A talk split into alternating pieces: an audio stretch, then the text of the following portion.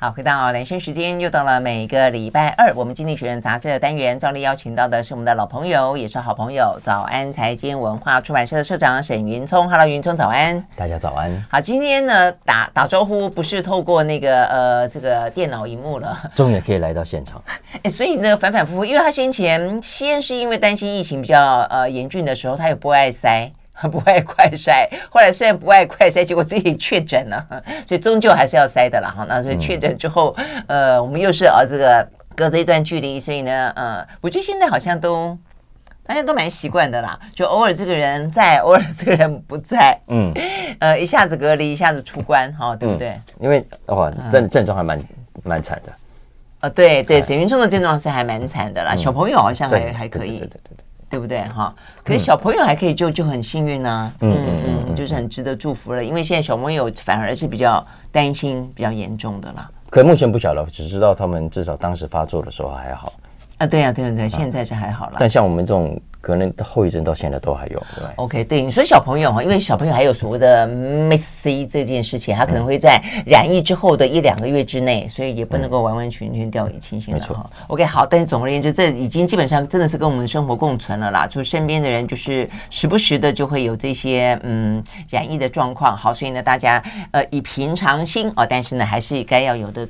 注意力还是要注意哦。那全球市场也就笼罩在这样的一个气氛当中了，所以我觉得现在全世界的很多的秩序啊，不管从政治、从外交、从经济、从地缘政治等等，呃，强权之间的角力，其实坦白说都都很乱，都受到这些事情的影响。好，那我们这一期的《经济学人》杂志的封面故事，呃，其实比较 focus 在美国，对不对？哦，他讲 Wake up。呃，这个民主党人哦，我本来以为他要讨论是整个民主，但事实际上不是啊。在讲到美国的民主党人，那为什么会这样子呢？我想应该是其中选举越来越近了啦。嗯，十一月份啊，所以距离现在也只剩下三四个月了。那其中选举越来越近，但是你会看到呢，现在美国呢正在面临最高的四十多年来的通膨，然后的话呢，因为不得不要用很强烈的升息，但这升息的话又造成了经济衰退的警钟越敲越大声。好，那在这样的状况底下的话呢，拜登用尽了全力，想要让经济问题呢，呃，稍微的能够受到控制，所以甚至跑了一趟呃这个中东，但是目前看起来的话呢，效果未必好哦。那他的民民意的民调的支持度一样的哦，这个破他这段时间以来的新低，然后呢，川普越来越清楚的，他是执意要。再次的参选要东山再起，那呃共和党内呃这个前两天的讯息也出来了，他的呃他那个时候任期当中的呃很鹰派的呃这个国务卿庞培欧也说要选，不过这一点我觉得对民主党人来说搞不好是一个好消息啦，那就至少呢搞不好希望这个共和党内呢有内讧啊、就川普跟庞培欧，所以呢搞得他呢呃声势大挫，否则的话呢就觉得回到为什么这一期经济学人杂志的封面要民主党人振作一点啊，因为目前看起来在其中。选举，包括这段时间我们刚刚讲的经济问题，拜登的民调支持度，还有呢，包括呃这个什么堕胎权呃受到呢这个挫败等等。事实上，还有这个枪支管制哦，也没有办法如这个拜登所保证的啊。所以整个的气势看起来，民主党是其实是真的很堪忧啦。他们这次启动选举啊，这个选败的几率真的是还蛮大的。嗯，所以啊，这一期基本上经济学人认为，民主党你们都快垮了。民主的政，美国的民主，民主也快垮了，你还在睡觉？嗯，对，剩五分钟了，你还在睡觉？啊，有有啊啊，剩五分 OK，剩五分钟了。呃，OK，上班时间是八点，上课时间是八点，该醒来了，该醒，该醒来了，该醒来了。所以这期啊，竞选有几篇文章啊，它其实特别 focus 是呃美国的民主政治，呃，特别是民主党应该要扮演的角色。嗯，那这一期的封面故事基本上主张的是民主党哦，需要赶快的修理好自己，嗯，要把自己 repair，嗯，好，嗯，那为什么要需要 repair 呢？因为这段时间呢，我们看到了民主党现在面临了外患与内忧，嗯，外患没有疑问就是你刚刚讲的，川普带领的这个共和党，呃，现在整个共和党几乎都跟着川普这一群极右派的家伙在起舞啊，嗯，啊，也因此。美国的民主政治过去引以为傲的两党政治，如果要继续的维持，呃，如果要继续的顺利运作，呃，让全世界看到民主是可行的，嗯、是不会有问题，嗯、那其实是急需要有人出来捍卫的。嗯、那不能靠共和党，其实当然要靠民主党，而民主党当然要醒过来啊。好，嗯，但醒过来他还是要面临内部的内忧的问题。为什么？因为呃，我们都看到这段时间来的进步分子啊，所以进步的极极端分子，呃，不断的声音的高涨，它其实某种程度跟跟。共和党里对面的极右派是相互呼应的啊，你那边声音大声一点，我这边觉得我要比你更大声。嗯嗯，嗯，那但是如果说他所谓的进步派的话是真正的进步的话，但是那就未尝不可。但是那是叫自称进步派了，是不是？对对对对，你刚才讲的进步是要加个，就对加个 quote。所以，比方说，基本上啊，就觉得这呃。政府就是应该毫无义无反顾的照顾所有的弱势啊，所以政府一定要扩大的预算越大越好等等啊，呃，甚至包括移民是最极端的，认为应该删除所有的移民不的的这个限制啊。但这个其实是越来越背离了传统的民主党主流的声音。嗯，那经济学人就认为，如果这样的极端的声音越来越大，大到超过了传统的主流民主党的声音，这是一个不妙的状况。嗯嗯嗯，尤其呃，我们过去看到了拜登这段时间来的执政是非常失败的，因为很显然他可能是美国史上声望最低的总统。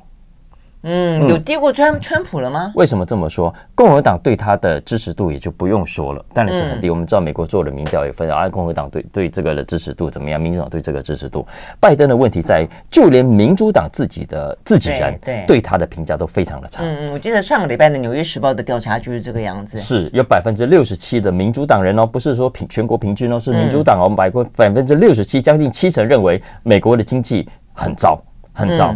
有高达百分之七十八，也就是八成认为美国现在的国家方向错误了。嗯，你看，有百分之六十四的人不希望看到拜登竞选连任。嗯，这是史上未见的一个一个高数字的状态。就是双方，我诶，我是执政的这总统，当选几率是最高的，是比较高的。但即便是自己人都觉得，我我看好你，还是不要选好了。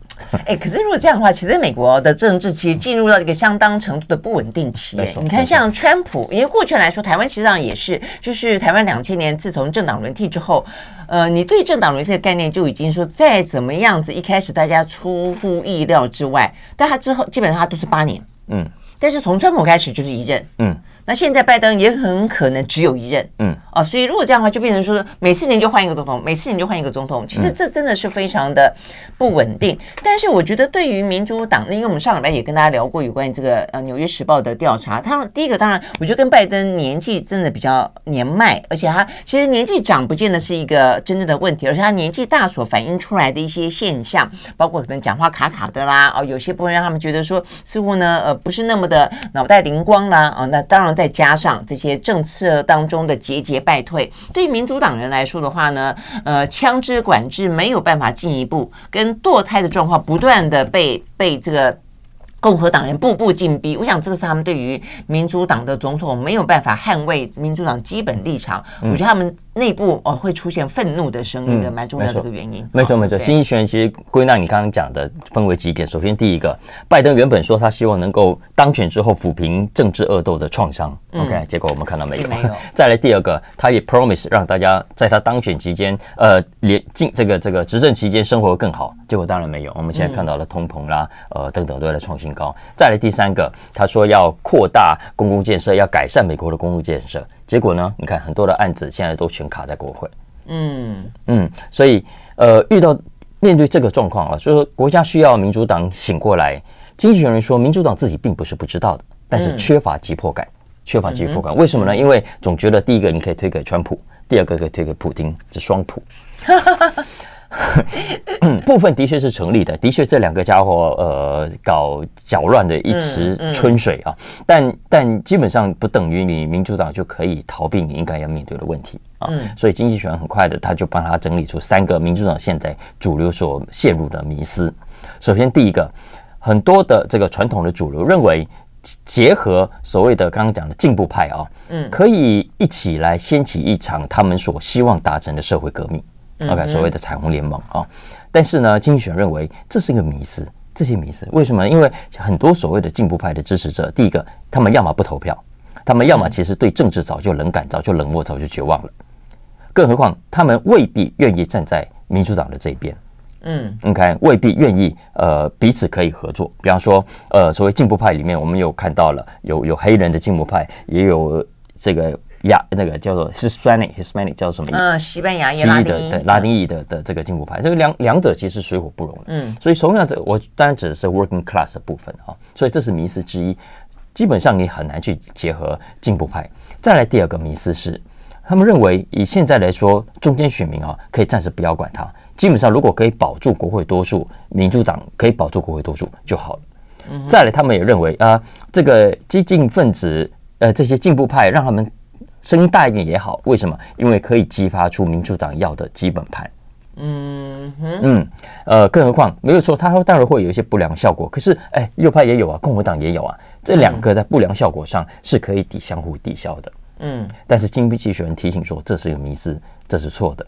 OK，呃。对对，共和党对美国的中间选民来说，你让这些进步派的声音越强烈、越大声，其实你只会让民主党越让人感觉到不可信任，越让人感觉到不切实际的向左倾。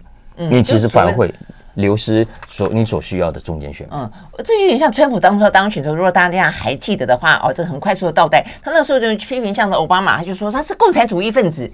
我觉得，呃，所谓的民主党的进步派，并进步派，如果说容易被贴标签的话，就是比较贴上那种所谓的反资本主义。他们要的是要大政府，然后大量的社会福利政策，然后呢，让政府能够去照顾这一些呢，呃，弱势啦、偏乡啦，啊、呃，这个呃少数族裔。那这个对于向来以资本主义啊、呃，这个为为傲的这个美国来说，就会变成，嗯，他们的的传统来说，事实上是比较认为这个是，而且他们只要一讲的，你记不记得那个时候他们所谓的呃麦卡锡主义啊，其实就是那个时候的整个共产主义的狂潮，其实还是有些人对于这样的所谓的自称进步派是会贴上那种标签的。嗯，所以我觉得有些时候，当然我们我们刚刚在跟云聪聊到，他先前的桑德斯也好啦，这个伊丽莎白华伦也好，确实啊，他们在这些因为美国的经济呃贫富差距在越来。越大，以色列有点夸张啊，只是说他们的主张也会让人家觉得说，哇，你这个财富均等平均啊，这部分好像也是另外一种洪水猛兽。但是除了这个之外，我的意思是说，其实川普有些时候会去塑造假敌人，嗯、我觉得这是川普战略非常厉害的地方，所以他每次都会说，你觉得我很可怕，对不对？我告诉你，你让另外一派的激进派来当。这个主政更可怕，所以他就把这些很少数的极端扩大成整个民主党人都是这个样子，所以他就会当选。所以我，我我想经济学人杂志担心的就是说，你其实与其让这些进步派的声音过大，然后呢，你可能会在选举当中失去一个反川普或者反右派。其实反右派跟反川普是来的更大，嗯，但是如果你左右极端一拉，你其实未必会有胜算，嗯。没错，哦，是不是这样子？OK，好，所以呢，看起来美国确实哦，这在其中选举以前，这方面的呃选举气氛是蛮激烈，而且越来越激烈。嗯，我们会继续观察，我们休息再回来。I like 好，回到兰萱时间，继续和沈云聪来聊这一期的《经济学人》杂志啊。那我们呢，呃，一样的同时有做这个视讯的播出。OK，我们的呃，除了这个封面故事讲到的美国的呃，这个选举快要到了，这个政情我们会继续关注啊。等于是在国际之间，国内跟美国的国内，其实它都是会相关联动的啦。啊。那总总之，它其实是说。赶快醒来了！现在动作要快。其实我真的觉得，现在在在新媒体的时代哦，你很多讯息动作太慢，你不能再像过去那样老牛推车了。嗯嗯，是吗？对啊，所以经济学人其实很快的，我快速简简单讲他的结论啊，就是第一个，他认为民主党呢应该 move faster，move faster。第一个呢，对激进派、对进步派的声音，因为现在目前为止，拜登都是用沉默以对来表示他的不认同。嗯，OK，但是他也不想呃太激烈的表达他的反对，但经济学认为说不是。不应该这样的，你拜登其实必须更大声的说出自己的温和、传统、主流的民主党的主张。嗯，再来第二，对于共和党的 misinformation，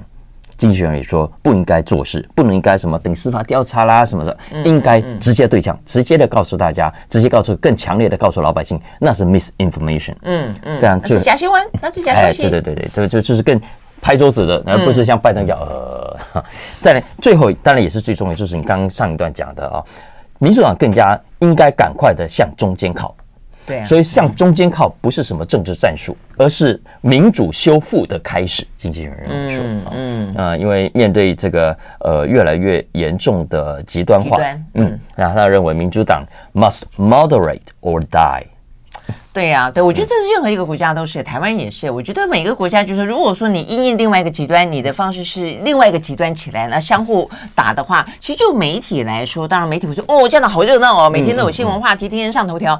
但是坦白讲，如果说纵容这样的方式哦，去去互斗的话，国家本身会走向灾难。你面对一个极端的方法，事实上是另外一个最主要的大众必须起来扮演一个稳定的相对多数的力量。嗯，对啊。否则的话呢，就会变成呈现出非常非常不稳定的，然后两两个极端呃激战这样的一个状况。嗯、所以，身为身为老百姓，可是没有办法，你知道吗？就是在在你看，在社群媒体上，当然是极端的文章最受欢迎。对啊，容易被传、呃、被被传播啊。嗯嗯嗯。所以所以，我们作为作为在划手机的人，也许应该提醒一下自己，嚯，那种被疯转的极端言论，我们还是少转一点。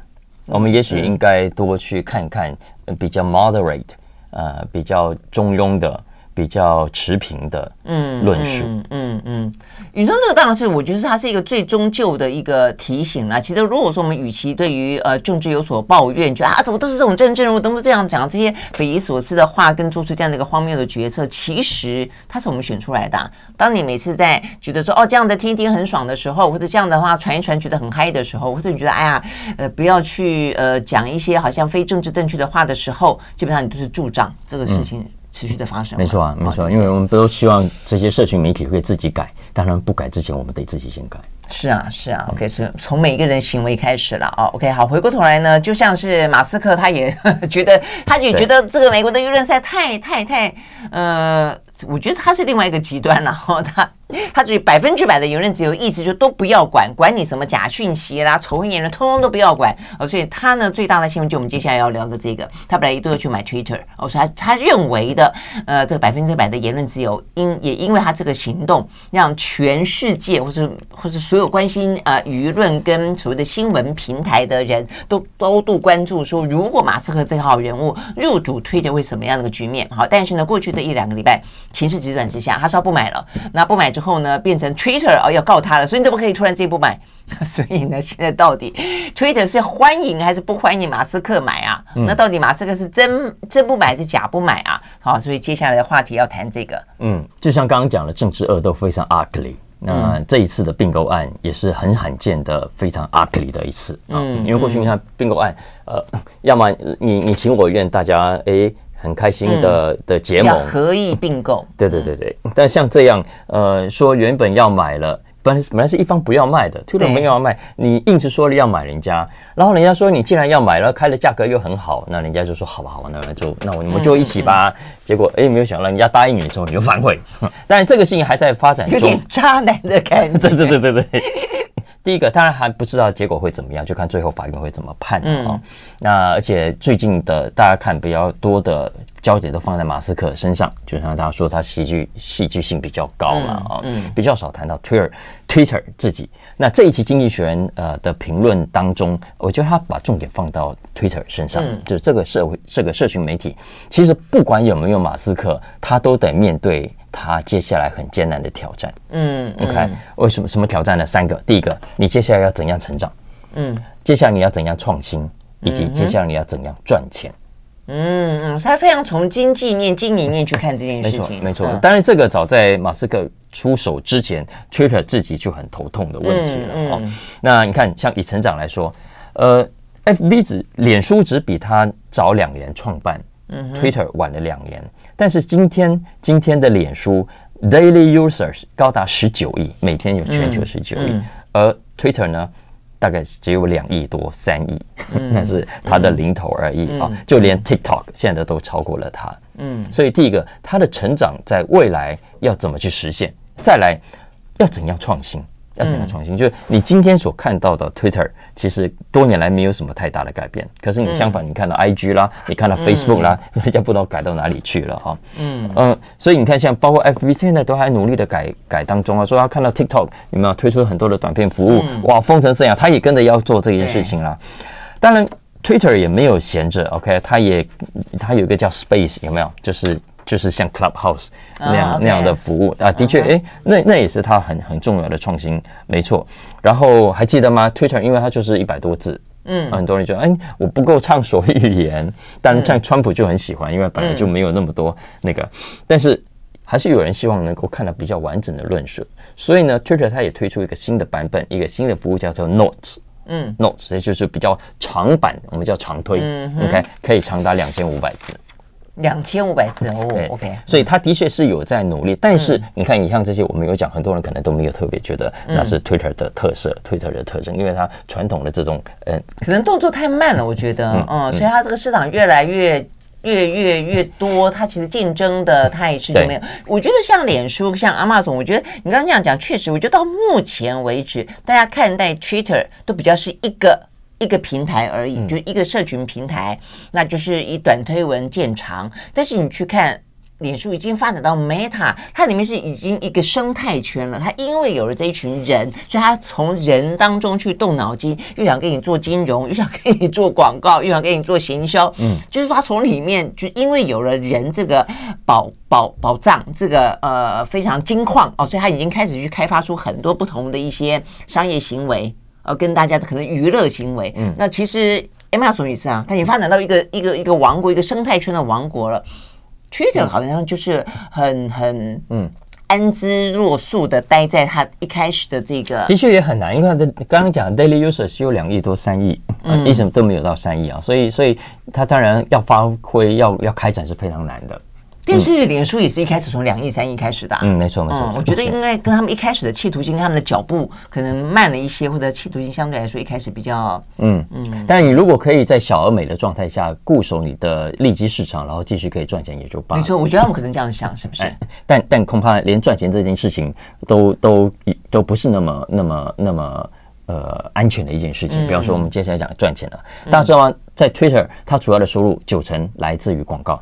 嗯哼，但是呢，它这个九成来自于广告。如果放到整个社群媒体里头看，它就是就是小小的一部分而已。因为在总体的这些社群媒体，它的广告占比只有百分之零点九，零点九啊，嗯，不但远远落后 Google 啦，呃，Facebook 也就是 Meta 啊，就连 TikTok TikTok 这个后起之秀，现在在总广告的占比也有高达百，没有叫高达，也有百分之一点九。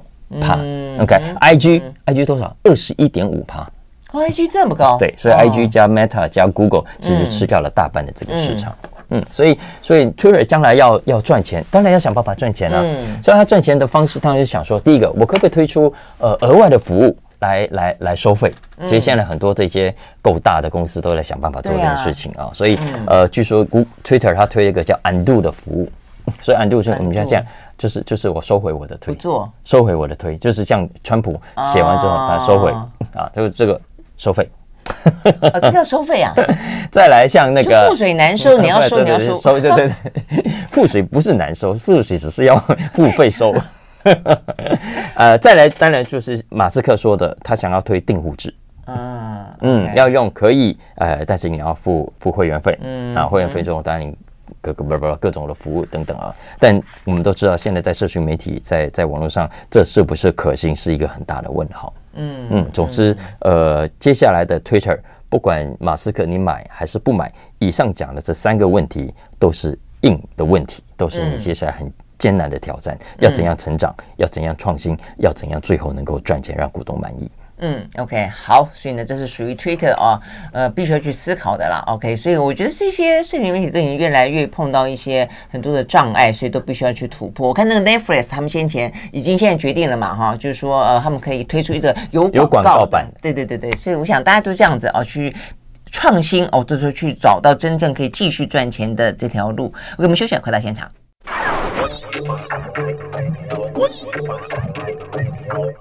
好，回到兰萱时间，继续和沈云聪来聊这一期的《经济学人》杂志啊。那接下来呢，要转到欧洲的话题，对不对？嗯，我觉得欧洲欧洲人常常会思考一些很很，可是你看教育哈，他是问说暑假会不会太长？不过某个角度说，他们也喜欢放假啊。哦，但他们会觉得说，哎，但是比方说一天里面的上课时间，嗯，我记得我们以前聊过，他们觉得太早了。应该晚一点。嗯，哎，但是他们这一次又觉得，哎，那暑假太长了，应该短一点。所以里面应该有一个他一致的逻辑在吧？哈，对。否则乍听这样有点矛盾呢、啊，你不觉得吗？嗯，嗯，来，我们来聊一下这一期，它有一个在欧洲的题目，我觉得蛮有意思哦。讲到欧洲啊，它这一期其实有另外一个很重要的题目，谈的是欧洲的接下来的能源，尤其是天然气的危机啊。OK，, 现在天气很热，没错，大家都那只是在想要开冷气，但是要知道，对欧洲来说，开冷气时间是很短的。其实接下来冬天的寒冷，呃，需要暖气，需要更多的能源才是。更关键的一战啊，所以现在他已经提醒大家，冬天的脚步已经不远了。嗯，那接下来欧洲，我们都知道它非常非常仰赖俄罗斯的天然气。嗯嗯，但是天然对俄罗斯来说，天然气虽然对欧洲很重要，可是对他来说只占他总体总体 GDP 的百分之二而已。所以换言之，他大可以用天然气来跟你玩。因为你非常需要它，它不见得那么需要你。嗯嗯，所以一旦你没有办法在今年冬天来临之前好好解决这个问题，对欧洲来说会是一个非常非常麻烦的一件事情。对啊，但是这个问题的话，他如果既然这一这一期有特别在写到，那他有新的高见吗？没有。那否？直接 对不对？那否则的话，其实欧洲就是这样子、啊、不不不不决定他身上，其实还是还是在在在普丁以及这场俄乌战争当中。呃，对呀、啊，因为对对欧洲来说，它能够呃尽可能的降低对于天然气的依赖。嗯、那这这段时间他们也尽量在做嘛。嗯，那那但是有些没办法，真的也就没办法。对啊，而且相较于石油，你石油还可以说呃这个。不跟俄罗斯买，可以从别的地方运来。嗯，天然气不行啊，你一定得透过那个管线。嗯嗯嗯，那就除非除非你要另外买啦，嗯、另外就不用不透过陆路路线陆路，而透过海海运，那、嗯、当然也 OK。嗯，那但那那又是另外一件事情。对啊，所以所以这个他也特别呃，大家有兴趣可以去看。不过我们这一期我来想聊一个比较轻松，刚好是遇到暑假，我觉得聊一下这件事情。请问大家觉得暑假长一点好，还是短一点好？哎，他其实谈的就是这个问题啊，因为我们都知道欧洲人向来浪漫嘛，然后喜欢度假嘛。对呀。但但其实其实大家有没有发现，欧洲人他只是大人喜欢度假，他不见得会让孩子放那么长的假。嗯嗯，为什么？因为他们都知道，第一个，呃，放太长的假会让爸妈带来很大的麻烦。嗯，大家都要上班。那是从大人的角度来看啊。对对，当然第二个也是也是更重要的，就是暑假放太长，其实真的会影响到孩子学习。我同意耶。所以你刚才问说，到底我觉得长一点好还是短一点好？其实坦白讲，我觉得如果切，你看寒假才一个月嘛。嗯哼，嗯。哎，如果说如果说，其实我我知道有些国家学制是这个样。如果说你把它加起来除以三呢？对对对，都一个月呢？对对，其实我觉得很好。其实我们 三个学期在马来西亚、在新加坡都是这样，我们分三次这样。啊，这样子吗？你分三个学期？嗯，分三个学期。那每一次就是放一个月？对，差不多。哦，你看，对啊，这样子还蛮好的，挺好的。意思说上三个月的课，休一个月，再上三个月，再休个月，这样加起来可能就十二个月过了。但为什么暑假过去是两个月？对啊，当然以前因为农业时代啊，为农忙吗？农忙时代。哎，我没有这样想过，是这样子吗？其实我也不知道，上面是这样子讲。好，上面我觉得有可能了。我觉得我常常在，我很喜欢聊一个事情，就是所谓的时代性，就当代性。就是其实因为我们的世界越滚越快，你说以前的话呢，很可能就是每十年、二十年、三十年才一个世代的感觉，它的文化跟生活方式才改变。那你可能不会那么有那个所谓的时代的变迁，你必须要跟得上。但是当我们现在每三年、每五年就一个变化的时候，我觉得对于这个时代所做的改变，你怎么要跟上？有些部分你要跟上它的改变，这件事情变得很重要。那现在大部分的家长是在耕作，现在大部分家庭都在上班。呃，是对，对？哈，所以所以现在呃呃，他就点出几个暑假太长的问题啊。哈，首先第一个，当然太长的话会影响孩子的学习啊，会出现所谓的夏日溜滑梯。就成绩会下去溜滑梯，对对，因为玩玩太久了，忘了上一学期学过什么，阅读啦，对对，阅读啦、写作啦、数学啦、理解啦等等啊，所以这是一个很具体的问题。再来第二个，它其实也会衍生更多的社会问题。为什么呢？因为过去的社会就是大家都在一个家大家庭里面，但是现在要知道，单亲家庭变多了。过去家庭主妇多，现在家庭主妇少了。所以换言之，当孩子不用上学，必须待在家里的时候，请问会不会增加单亲家庭的负担？你会不会让本来就是在工作的妈妈们，嗯，呃，有更大的压力？嗯哼，嗯，呃，所以其实倒过来的，当孩子的在学的时间长，固然对孩子来说是一种压力，没错啊，嗯、但是他也某种程度减轻家长的负担。嗯，当家长的负担减轻之后，他的就业、他的工作的机会也会更好。嗯嗯，嗯，那再来，经济学甚至认为啊，今天的贫富差距的恶化，呃，其实跟假日太长可能也是有关系的。嗯，为什么这么说？因为以上我们刚刚讲的，呃，暑假放太长，孩子们会忘记。那个成绩会溜滑梯，而溜滑梯的学生当中，请问是有钱家庭的小孩比较不容易溜滑梯，还是穷人家庭的哈小孩比较容易溜滑梯？嗯，OK，我们其实都看到了很多有些家境稍微好一点的，呃，爸妈稍微有点余裕的，其实孩子都不会在暑假闲着的，都会去各种的夏日营啦，都会去上各种的课啦，呃，免费的要要钱的，总之基本上都会维持某种程度的学习。相反的，越是社会弱势的孩子，越是放牛去。对啊，越是放牛去，其实当他回到学校，他的成绩越差。当然回到学习越差，他要追上的机会跟困难度也会更难。嗯嗯，所以这就是一个恶性的循环。嗯，真的，因为想说，哎，两个月的时间，他去哪里啊？好不，如果不去学校，那去哪里？我觉得这是一个非常伤脑筋的事情。所以你看，现在很多的家长们，如果说想要给孩子更多的那些家长们，尤其压力大。你刚刚讲送送夏令营，夏令营还如果在国内还好，很多夏令营是到国外去参加夏令营。嗯，哇，我这个对于我觉得这对 家长来说，经济上的负担非常的大。有些孩子这种什么游学啦，还干嘛的哦，等等等，嗯，然后甚至回来还会比。嗯哦，那我说那种比较之间的那种造成的心理上的这些压力，我觉得现在小孩子很多也是这样，就是你父母亲所造就的面对到的这些贫富差距，在孩子的心里面会造成相当程度的创伤，或者是相相当程度的一个扭曲的心态，这些问题都都很棘手。嗯，没错啊，所以所以我觉得我们可能需要需要有更多的讨论了，到底这个暑假跟寒假之间的关系。要不要做个调整？我们让、嗯、让暑假不要到两个月，也许六个礼拜就好。嗯，不过但这个状况，我觉得在台湾比较，呃，没有像欧洲这么明显，因为台湾其实本来很多的学校就一堆的暑辅。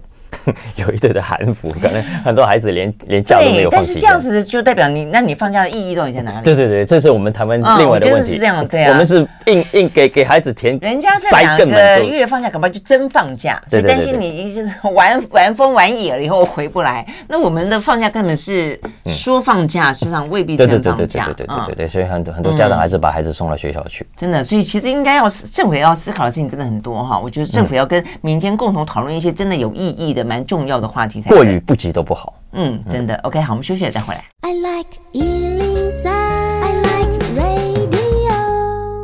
好，回到兰萱时间，继续和沈云聪来聊这一期的《经济学人》杂志。好，最后要话呃要聊一个话题，蛮好玩的。如果说你到过纽约，你应该对于这个纽约的这个所谓的次文化，非常街头文化，非常非常有印象啊。那就是除了在呃街头上面嘻哈之外，碰到嘻哈的背景，嗯。一定都是涂鸦，嗯，我觉得在纽约的涂鸦，但基本上来说，当然啦，我觉得，呃，就观光客的角度来看，总是觉得比较浪漫啊，所以我觉得它艺术性的成分在我眼中，我觉得是一个次文化。嗯，但就当地来说，可能这，呃，实际生活在里面的，可能觉得它是一个脏乱吧。嗯，我们接下来一点时间聊一下比较轻松的纽约的涂鸦文化。嗯啊，纽约的涂鸦现象，这涂鸦同样是一个过于不及的的争议。嗯，呃，它其实也是是让很多人。觉得很头痛，我们家好好的墙壁，三不五时就被你们这些人搞得乱七八糟。但也有人觉得，哎，那就是一种一种艺术的展现，呃，甚至很认同这是一种反叛的行为。那社会应该给这些年轻人、这些反叛的人有一些情绪上的出口啊、呃。所以涂鸦文化是一个很好的展现。的的方式等等等等啊，与与与其让他去杀人放火，你让他画画什么？对啊，我们我记得几年前我们呃还找过那个毕恒达老师来聊过这个涂鸦文化嘛。事实际上在台湾慢慢也有这些涂鸦文化的兴起，尤其在青少年聚集比较多的地方。嗯呃，我。对对，当然了，我觉得从哪一个角度看呢啊？从文化角度看的话，我会觉得它是一种表达，它是一种可能的宣泄。嗯嗯啊，我觉得嗯，但是当然，你说从这种物件的拥有者来说，我家的墙 你也没有经过我的许可，搞不好人家我是好不容易弄上一个什么白色的啊，这个什么什么呃象牙白啊，比方说小麦色，嗯嗯，那你就突然间一夜之间哇！我家怎么变这个样子？当然，那甚至有些的话，当然涂鸦还伴随某些了，而且像美国是很多青少年的犯罪犯罪的行为在里面的啊。嗯嗯嗯。但是像我就最近我嗯，我后来看到我们要谈这个话题，我才想到我们上礼拜去西西门町看电影，哎，我还看到有一个涂鸦墙的上面写了一个用英文写了“涂鸦非犯罪”。所以我就代表，就是说，台湾也有感受到有关于涂鸦这个文化，它的正面跟反面的这些 argue 在里面。嗯嗯嗯，但是但是同样，你像毕扬道老师也是遇到很多的挑战啊，就是说。是。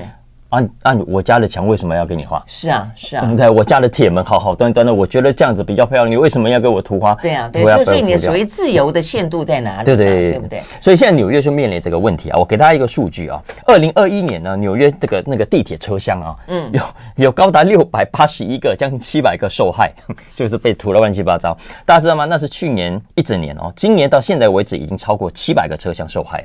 嗯，要不说受害哈，呃，二零二零年哦。那个地铁局、捷运局，那个纽约捷运局花了一百二十万来清理这些，就是要把它清理。但其实很难的，你真的现在用有这期很难清理，要花很长的时间哦。今年到五月为止，他已经花了一百一十万美金。嗯 嗯嗯。那我们知道，呃，这个涂鸦文化在美国六七零年代从费城开始，那后来一路传到纽约啊，那纽约大哎，觉得很有发扬光大。对对对，发扬光大啊。但但其实，即便是纽约，也不是所有东地方都可以的。嗯嗯。哦，你看，像地铁，其实就就觉得不行啊，因为什么？因为太危险了，太危险。对，但是他们甚至有以这个现行犯的方式去去逮捕过他们。晚上突然有人埋伏 在那个地方，看看谁是去那边拿这个喷漆去喷。这这个逮捕有用是，但这个逮捕不是为了维护公共利益而已，要知道也是为了这些涂鸦客的安全。其实是很危险的，是很危险。今年四月才没多久以前，两个法国的涂鸦客就这样子被挤在在里头被撞死，被撞死。嗯，因为来来不及逃，因为他第三个车车道没有看好时刻表，对，没有看好时刻。然后不知道，其实来到时候你真的来不及的啊。